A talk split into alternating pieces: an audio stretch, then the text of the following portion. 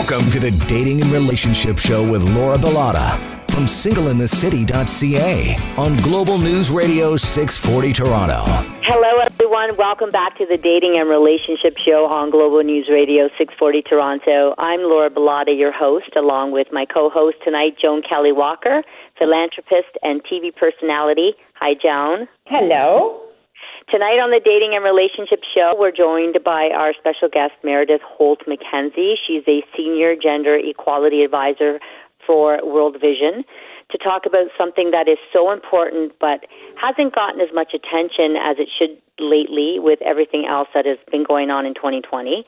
October 11th marked the International Day of the Girl, a day dedicated to sharing awareness for girls around the world who have been forced into marriage and child labor. World Vision is near to Joan's heart, and when she brought this to my attention, I knew that it would make a great topic to share with you guys tonight. Now, 12 million girls around the world marry before the age of 18. That's 23 girls every minute. This exposes these girls to violence, prevents them from access to proper health, education, and opportunity, and traps them in a cycle of poverty. We already know that child marriage or any other union where one or both parties is under 18 is a serious human rights violation. With COVID having such a negative socioeconomic impact on the world, experts are worried that the pandemic is going to push the work that has been done on gender equality back 25 years. Tonight, we're going to be chatting about how these girls are being impacted, why it happens, what they go through, and what we can do as a community to help them. Welcome, ladies, to the show. Thank you. Thank you. Yeah, thank you for being here today to talk about such an important topic. Uh, Joan, I want to start with you. I know that you are an ambassador for World Vision, and I believe you have been for a few years. I'm curious, and I'm sure some of our listeners would love to know the scope of work that you do for them. So I've actually been working with World Vision for about 20 years now, and I feel like I'm in a, a super privileged position. You know, with a lot of charities, people donate, and you know they have the best intentions, but they give their money and they don't really they're trusting. You know what happens after that. Well, I've taken it the next step further, and I've gone to many countries with World Vision now, um, like uh, Rwanda, Tanzania, the DRC, Mozambique, like you you name it. I've I've been to quite a few different really interesting places with them, and I go there to see you know how is the money spent. Where is the accountability? And then I come back and I can report to people. And I think that transparency in charities is so, so important. But the most important thing is the work that's being identified clearly, where the need really is, and then the the plan to to be executed to help uh, attack the problems. So that's what I've been doing for 20 years now is really you know trying to gain a much better understanding and simplifying it so that I can help spread the word of the good work that's already being done. Well, that's incredible that you're able to do that and you're in that position. Yeah. I would love to do that. Yeah, um, it's fascinating. You know, it's it's I'm sure it's fascinating travel. It's you know a little bit dangerous. Uh, you see parts of the world that you would probably never have the opportunity to see. And, you know, like I remember last April, I was on my way to the Democratic Republic of Congo, and I was like, not this past April, the one before, obviously with COVID. Mm-hmm. But I was on the plane, I'm like, why the heck am I going to the DRC? And I'm on the plane by myself thinking, is really far. And I, I have to say, that was probably one of the most enlightening experiences that I've had in my life. And rewarding. Yeah, well, that's amazing. Well, let's dive right into one of the biggest problems that girls in third world countries are facing uh, being sold into child marriages. So, child marriages is most often the result of a parent who sells them to another individual. And I know this primarily happens because of poverty in the area. But, Meredith, can you give us a more in depth look at why parents sell their daughters? Uh, sure. Thanks very much, uh, Laura and Joan, for having me today. It's a real pleasure to be here and to bring attention to this important issue. Um, you know, a lot of Canadians know a lot about uh, child marriage, but there's also, you know, the causes are complex and layered, and there's also a lot of misconceptions. Um, for instance, uh, girls aren't always sold, sometimes they're actually given away. Um, and there's four main reasons why uh, child marriage happens um, uh, gender inequality, tradition, poverty, and insecurity. Um, in in some cases, uh, girls are valued less than boys. They're seen as a burden, and marrying them off at a young age can be viewed as a way to ease the economic burden on the family. Um, and by re- literally transferring that burden, as she's seen to her husband's family. Um, and in addition to that, uh, there's patriarchal sort of values that um, uh, want to control female sexuality and how a girl should behave and how she should dress and who she should see, etc. And families guard that very, very closely uh, in order to protect family honor. And so, um, you know, if a girl was to become pregnant, uh, she could bring dishonor to the family. So the earlier they marry her off, the the less chance there is of that happening. So um, so gender inequality is, is really the first one, and the second one is tradition. It's it, you know it happens because it's always happened, uh, and in some cases, when girls begin to menstruate, they're considered women, and marriage is the next step uh, in her predetermined role as wife and mother. Uh, in southern Ethiopia, for example, um, child marriage usually follows the practice of female genital mutilation, uh, which is um, cutting the external genitalia of a girl. Um, and, and Wait, why does that happen? Why do they do that? Um, because it's considered to be a rite of passage into womanhood, and it's something that's always been done, and it's con- she's not considered clean and presentable until that happens and and it's uh, as soon as though education is provided in those settings, uh, we've seen dramatic declines in FGM uh, as a result of the educational work that World Vision's done around the world. Uh, it's you know things have gone from like 95% prevalence in communities to less than five percent prevalence, um, and it's that's amazing. It is. It's dramatic. It's amazing, and that is really due to education um, of of community leaders, providing alternative sources of income to the women who are doing the cutting, um, and just changing those sort of rites of passage so that different aspects are um, of, of girls are valued and are are um, uh, lifted up in the community in a public in a public way. So uh, that's um, you know th- those sorts of things they often go unquestioned um, until thing you know information about the health implications of of them come to light and and uh, and communities are educated about that. Uh, the the other issues uh, that that you know that lead to uh, child marriage include poverty. So, for example, um, you know, more than half of girls growing up in extreme poverty are married as children, um, and of the 650 million uh, women who are um, alive today. Um, sorry, 650 million women who are alive today were married before the age of 15. So that's a significant number, and what's led to that is poverty. Uh, and you know, early marriage can be um, a, a, way, as I mentioned earlier, to relieve uh, what's uh, girls who are considered to be an economic burden. Um, but it's also, you know, a way to, uh, you know, and this was something that you know used to happen in um, in nobility in Europe, uh, building alliances between families, between communities, um, and that's why uh, settling debts uh, girls can be given in marriage to to others. And I think you know one of the the the most uh, pertinent issues right now, particularly with COVID nineteen happening, uh, and is is insecurity. So in, insecurity is um, is the, the the last contributing factor to child marriage, and that's when um, girls are living in places like refugee camps uh, during humanitarian crises, uh, where families view marriage as a way to protect their daughters from rape, from kidnapping, from harassment in those camps. Um, and so it's it's just a you know it's, it's insecurity really is a, a very strong contributing factor to uh, to child marriage. Now we know that these child marriages are taking place around the world.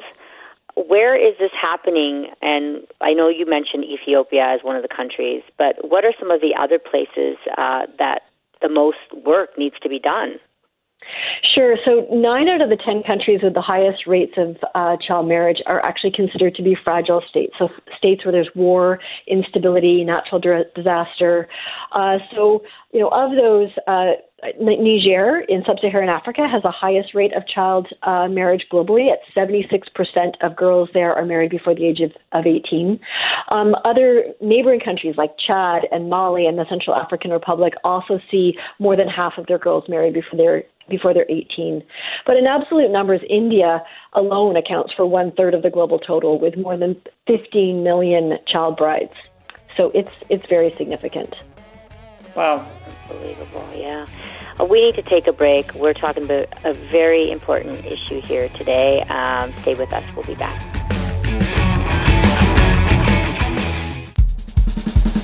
Now back to the Dating and Relationship Show with Laura Bilotta from singleinthecity.ca on Global News Radio 640 Toronto. You're tuned into Global News Radio 640 Toronto, the dating and relationship show. I'm your host, Laura Bilotta. Tonight we're having a very important conversation about girls around the world under the age of 18 and as young as the age of 11 who have been forced into marriage and child labor. Uh, sitting in, in with me tonight is Joan Kelley Walker. She is also an ambassador for World Vision and has seen firsthand the conditions that these girls live in. Uh, also, Meredith Holt McKenzie, Senior Gender Equality Advisor from World Vision, is here. So let's continue our conversation, very important conversation. Uh, World Vision has always worked hard to provide unprivileged children with access to basic needs and opportunities for a better life. How are you helping with this situation, Meredith?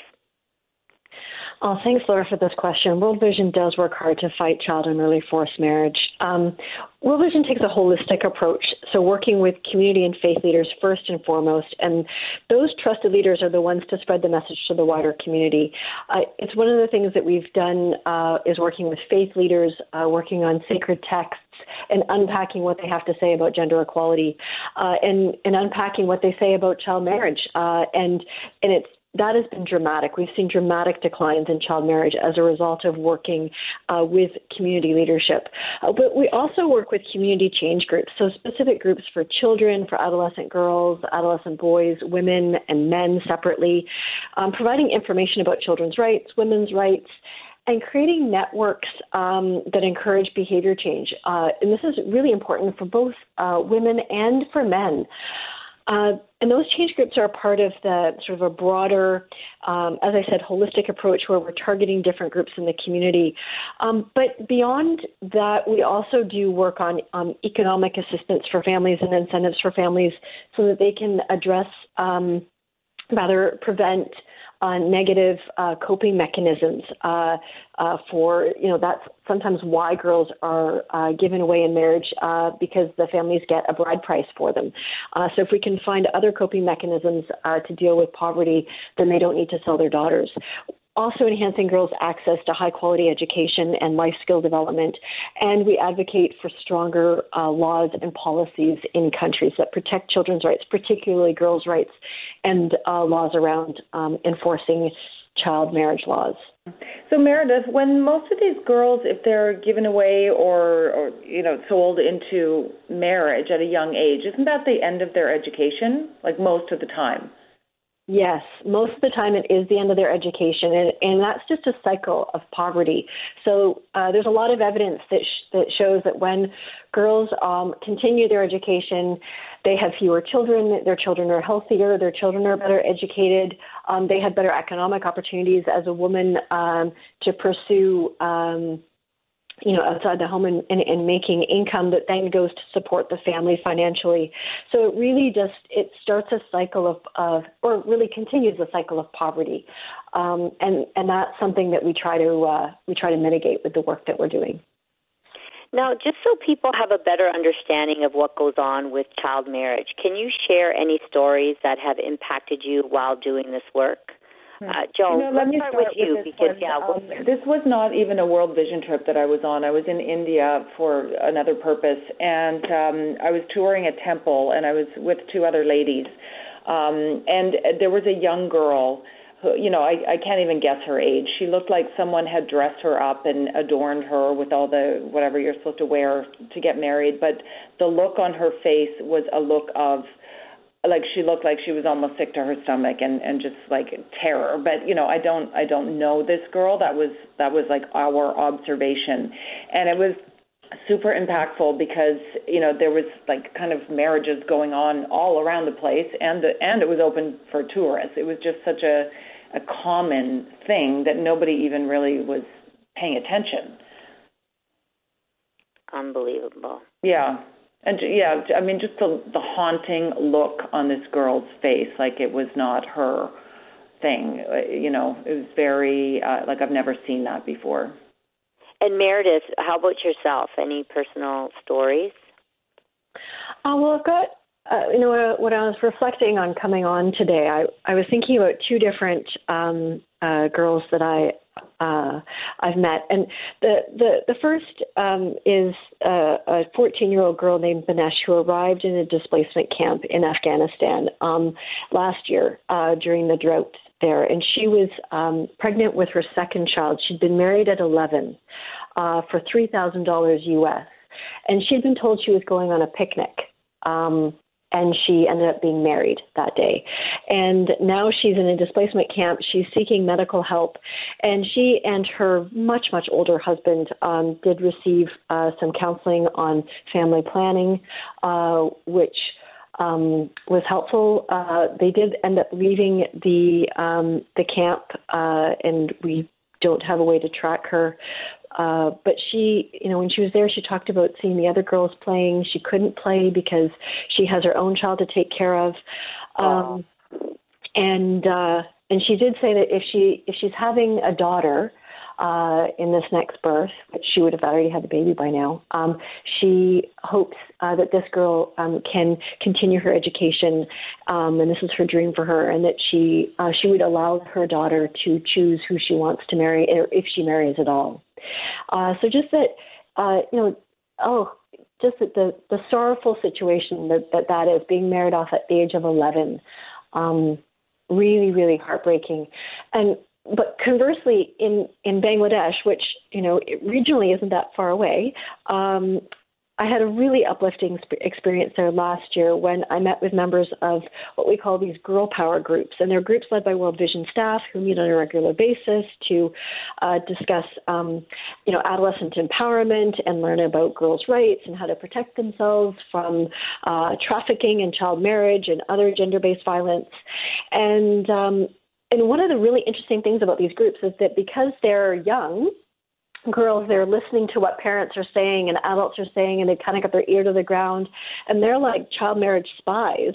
And uh, they confide in one another about what they're hearing and when they learn about a girl who's at risk um, you know, uh, of being married off, they contact World Vision staff or they, they contact a government hotline number, and either the, the, the government and they hold the government um, and police accountable, and will get World Vision involved to hold them accountable to get them to come and to stop the marriage because it's illegal in Bangladesh.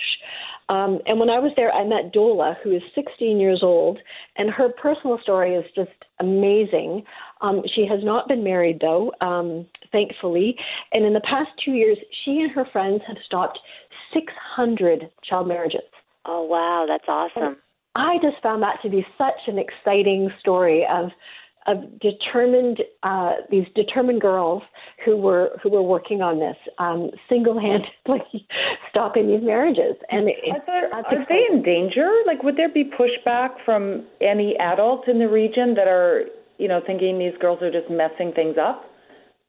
Um, there certainly is, uh, you know, there's uh, the the girls that are involved in these girl groups are, um, you know, they would have the uh, um, the approval of their parents to participate, and they would have the support of World Vision participating in these groups as well. So their parents are aware that they're participating, and the parents have signed off and are aware of what it is that they're learning and discussing in these groups. And it's interesting because actually, right now, we're doing a study um, with these girl power groups in um, in Bangladesh uh, and the impact of COVID nineteen um, on them, and and you know how much have these groups provided a certain level of resiliency uh, to combat some of the um, gendered implications of uh, COVID nineteen. And one of the and we're interviewing parents, and the interviews with the parents have really been that they've just confirmed how much support the girls have and how excited the parents have been to learn about um, preventing child marriage and continuing their with their school their their, their daughter's uh, education in, in school so it's been Um, that's been very exciting. So I would expect that there would be pushbacks from some uh, corners, um, but there's a, simultaneously there's also a campaign going on in the country of Bangladesh uh, with with TV ads prevent uh, stopping and trying to address the issue of child marriage. So there's sort of a number of things that are happening at the same time. So it's really like the timing is right and, and a bunch of elements are coming together to help, you know, make actual change. So if we get back to the four factors that you mentioned earlier of, you know, why this is happening, inequality, tradition, poverty, and insecurity, uh, does this ever happen to boys? Are there young boys that are sold or given away? That's a good question. Certainly, in terms of uh, trafficking of children uh, for labor, it, it definitely happens. Child marriage does happen to boys as well. It doesn't happen as frequently uh, as it does to girls, um, and it's uh, you know it doesn't it, it it you you don't see it quite as frequently in the same sort of you know being leaving the parents home and going off because the the couple would need to financially support themselves somehow and a, a young boy isn't going to be able to financially support himself and his wife and his children which would be coming relatively soon so it's it's not common, but it does happen um, uh, where they where they've been uh, they've been put together. But that usually the circumstances for that are different. Where it's you know where it's forced and and it there it's most frequently a young girl with an older uh, adult man mm-hmm, because he's self sufficient. Yeah. And Meredith, what happens to a girl that's set to be married? Um, let's say she speaks out. There's always a rebel in the crowd. The ones, you know, the ones that are willing to go against societal norms to get to get heard. Like I, I feel like I would be that person. Mm, yes, you would. I would, right? And I, so, what would happen to me in that case? Like, I'm like, I'm not doing this. I'm not doing this. Like, there's got to be those cases. There has to be. I, I, there are, and I think it really depends on the the country and the culture. So, um, if a girl is aware, uh, and awareness that you can say no, or that you you know might want to say no, is is is low in many contexts. So, if you decide know this is not something that you want to do. There's girls that have run away. There's girls that um you know they run away from their parents home before the wedding happens if they find out. Or as in the case of the girl in afghanistan uh she was tricked uh, and she uh, thought she was going to a picnic. And you know, in a context where you are already undervalued as a as a human, uh, as as a person, you are not you and you've been told since you were small that you're a burden to the family, you know, I think that, that something like that plays on your mind, and it really does take a strong girl to stand up and say, "No, I'm not going to do this." But there are definitely cases of that. We have them within the programs uh, where we're working, we, we within the communities where we're working, um, and uh, and it's it, that's um, they, you know sometimes they do experience uh, negative. Um, uh, uh, negative repercussions from their families, uh, and now they have nowhere to go. They don't have a family to go to, they don't have a, a, husband to go to, and so now they're in a very tricky situation. But in many contexts, there's there's shelters, but it's hard to sometimes find those. Yeah, so it comes really down to education and options. Yeah. And I heard, uh, but when we come back from the break, so we have to take a break. Um, but I heard that these girls are often isolated from their families, friends, and communities. Um, and we'll talk about that when we come back on the Dating and Relationship Show. We're talking about the impact that child marriage has on young girls under the age of 18 and what we can do as a community to help them. We'll be back.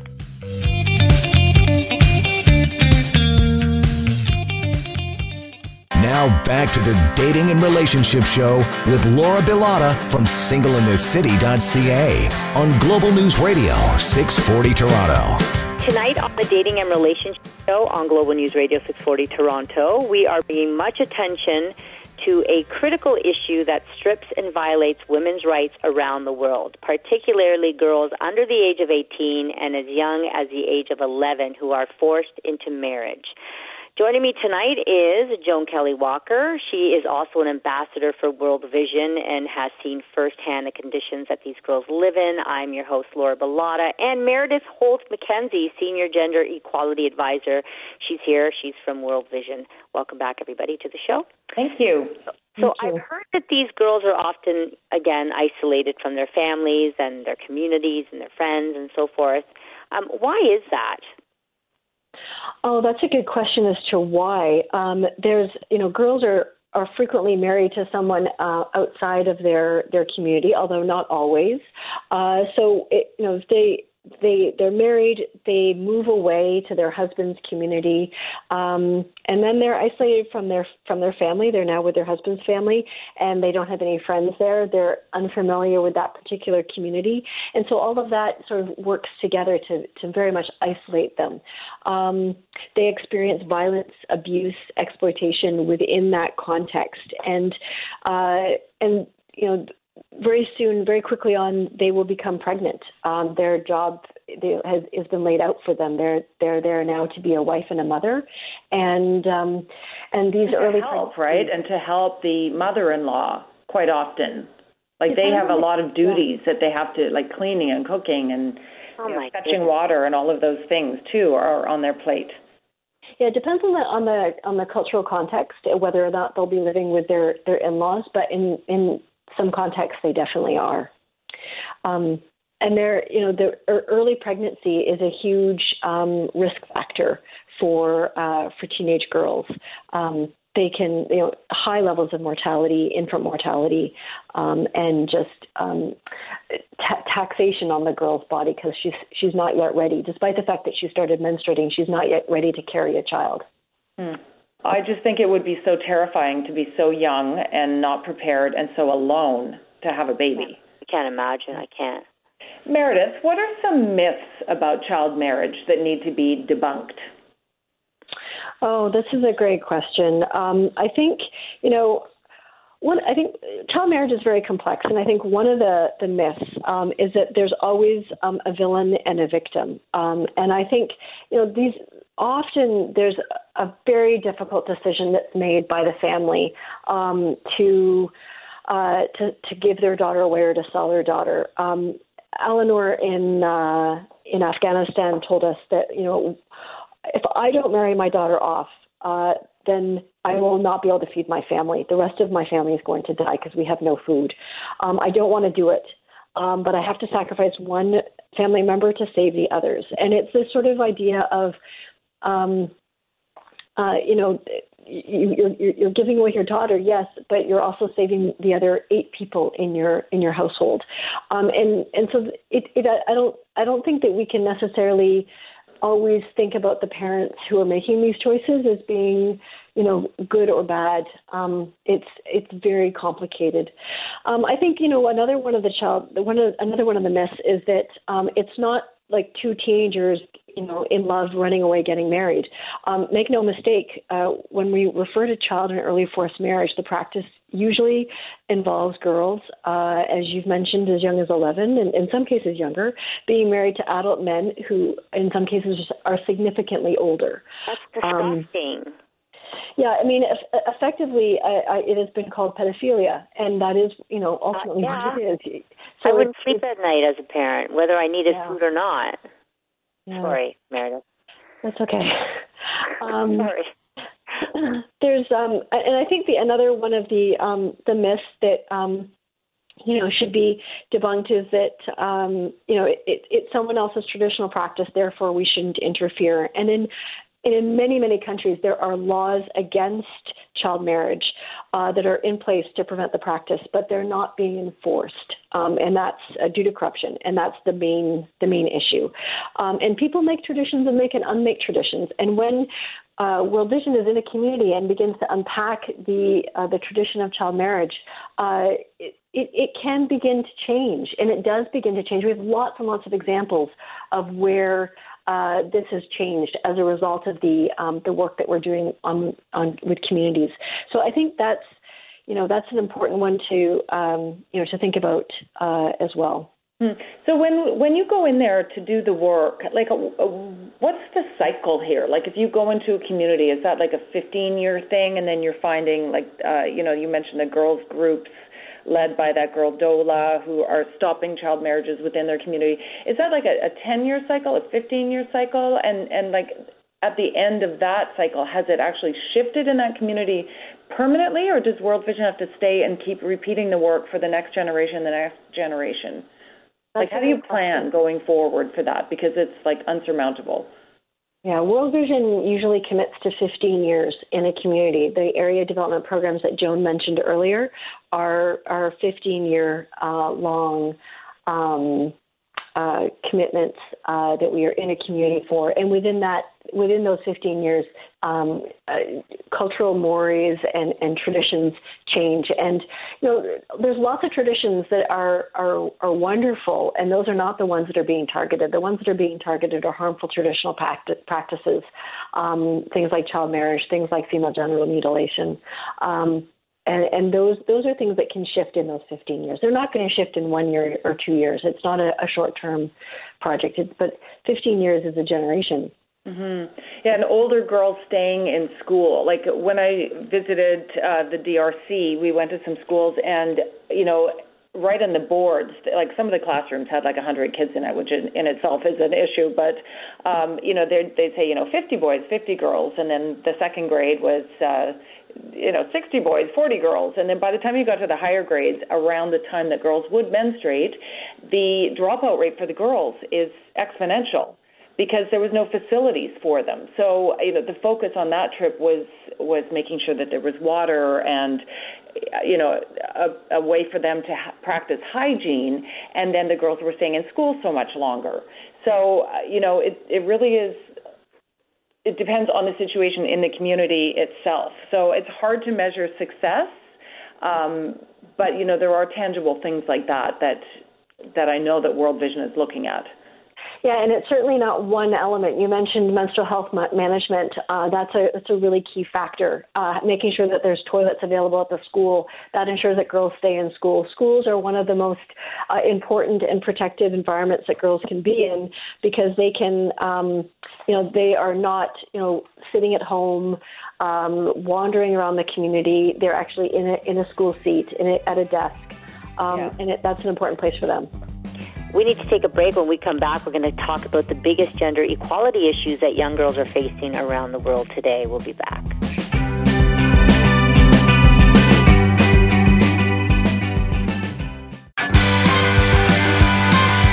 You're listening to the Dating and Relationship Show with Laura Bilotta from singleinthecity.ca on Global News Radio 640 Toronto. Hello, everyone, and welcome back to the Dating and Relationship Show. This is Global News Radio 640 Toronto, and I'm Laura Bilotta, your host, along with my co-host tonight, Joan Kelley Walker, philanthropist and TV personality. And in studio with us, we have Meredith Holt McKenzie. She's a senior gender equality advisor from World Vision. We're talking about the impact that child marriage has on young girls under the age of 18.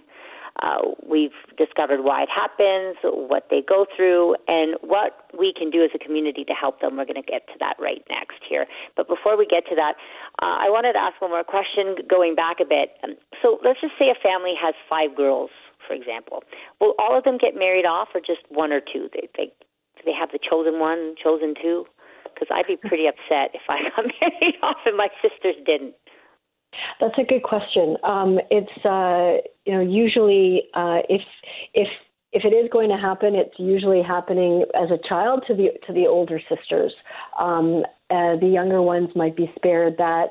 Um, by marrying off an older sister, it might allow the younger sisters to be able to stay in school.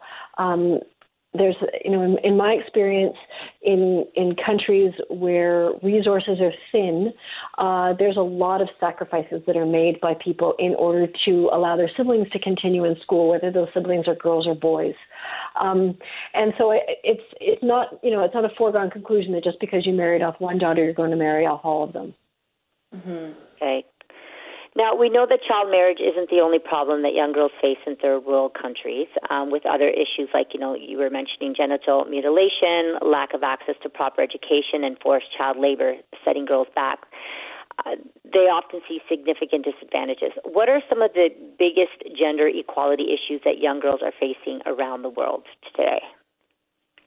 Uh, that's a great question. Um, I, one of the one of the really important ones uh, is uh, access to education. So, and, and that the the fact that girls, you know, education is there, schools are available, there are uh, desks available for them, but a number of uh, of issues prevent them from actually getting there.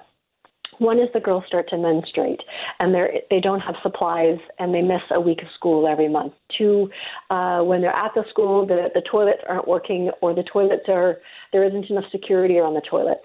Um, uh, so lack of hygiene at school uh, is a, is another factor as to why girls won't actually attend when when they're menstruating. Um, secondly, uh, the um, the prevalence of gender-based violence. So whether that's um, you know, sexual assault on the way to uh, to school, or when, as I mentioned, if there aren't toilets and they have to go to, into the bush uh, and they can be attacked in the bush, going to collect water. Um, a number of different ways in which girls are girls can be attacked. That's a huge um, that's a huge problem, uh, and you know that's not a problem that's just limited uh, to other corners of the world. It's something that we face here in Canada as well. Um, and uh, you know, I think one of the other uh, important aspects is is the um, sort of, and this is something that you know girls face in Canada too, is the pers- um, the, the, perception of, of what are your options as a girl. So, uh, as a girl, you know, in many parts of the world, the, the perception is that you are going to be a wife and you'll be a mother, um, and just sort of opening that up and broadening both the the mindset of girls as well as the the mindset of boys uh, the mindsets of parents as to what options might be made available to their daughters. Um, to, in, in, my view, these are some of the the biggest um, uh, you know barriers uh, for girls. Hmm. So you know, I I have to, like nobody listening to this would not agree that this is something that we all need to come together and really you know talk about and look at and create a plan. So what do you think is the best way for people here in Canada, everyone that's listening to this this show and podcast, how do we help? Mm. Yeah, that's this, the first thing is to not give up on these girls. Um, this is not a hopeless situation. Change is happening for sure. Um, you know, action can be financial, but it can also be non-financial. Uh, so, you know, building awareness helps. Things like this radio show um, today, uh, writing, uh, you know, news articles about it, um, journalists um, writing uh, writing about this, um, encouraging your listeners uh, to do research about this, to read up on it, um, to become more informed. Um, there's uh, you know everybody's on social media um, posting about it, changing the narrative um, that these girls are not victims, that they are they are agents of change. They are they are making a difference. Girls like Dola, um, who are who have saved 600 girls from marriage. In, in, just in her community alone, uh, there's you know there's a, there's thousands, uh, potentially millions of Dolas. Um, certainly, potentially, there's billions of Dolas out there who are who are able to to make a difference in their communities. So that you know, we definitely need to be supporting them uh, through effective programs that are are reaching uh, community leadership in, in changing that narrative. Um, and we've seen amazing things um, when women and girls realize their rights uh, for the good of everyone. And what would you comment about the situation in Canada? I mean, some people would argue, well, there's lots of girls also being subject of inequality right here in our own community. Well, I think in the same vein, uh, it's about uh, ensuring that uh, people become more informed on the issue. Uh, they become more informed about what are the gender barriers here in Canada for girls. Um, and you know, is it the same for for girls uh, all across the country in different regions um, from different ethnic backgrounds? Um, what are what what's the perspective of boys in Canada, um, and how do boys understand gender equality? Um, and I think that if we can start to engage, uh, particularly men and boys, in that conversation about gender equality, um, not just for you know changing the narrative for what girls can become, but also changing the narrative for what boys can become and who they are. Um, in, in my view, those are, are really important ways to, to create synergies together. Yeah, it really comes down to education. Yeah, yeah, it really does. Well, that ends our show. Thank you so much, Meredith and Joan, for joining me on the show tonight. Meredith, where can people help? Where can they learn more about all the amazing things that World Vision is doing? Uh, you can uh, go to www.worldvision.ca. Um, there's links there to stories, to different components of our work.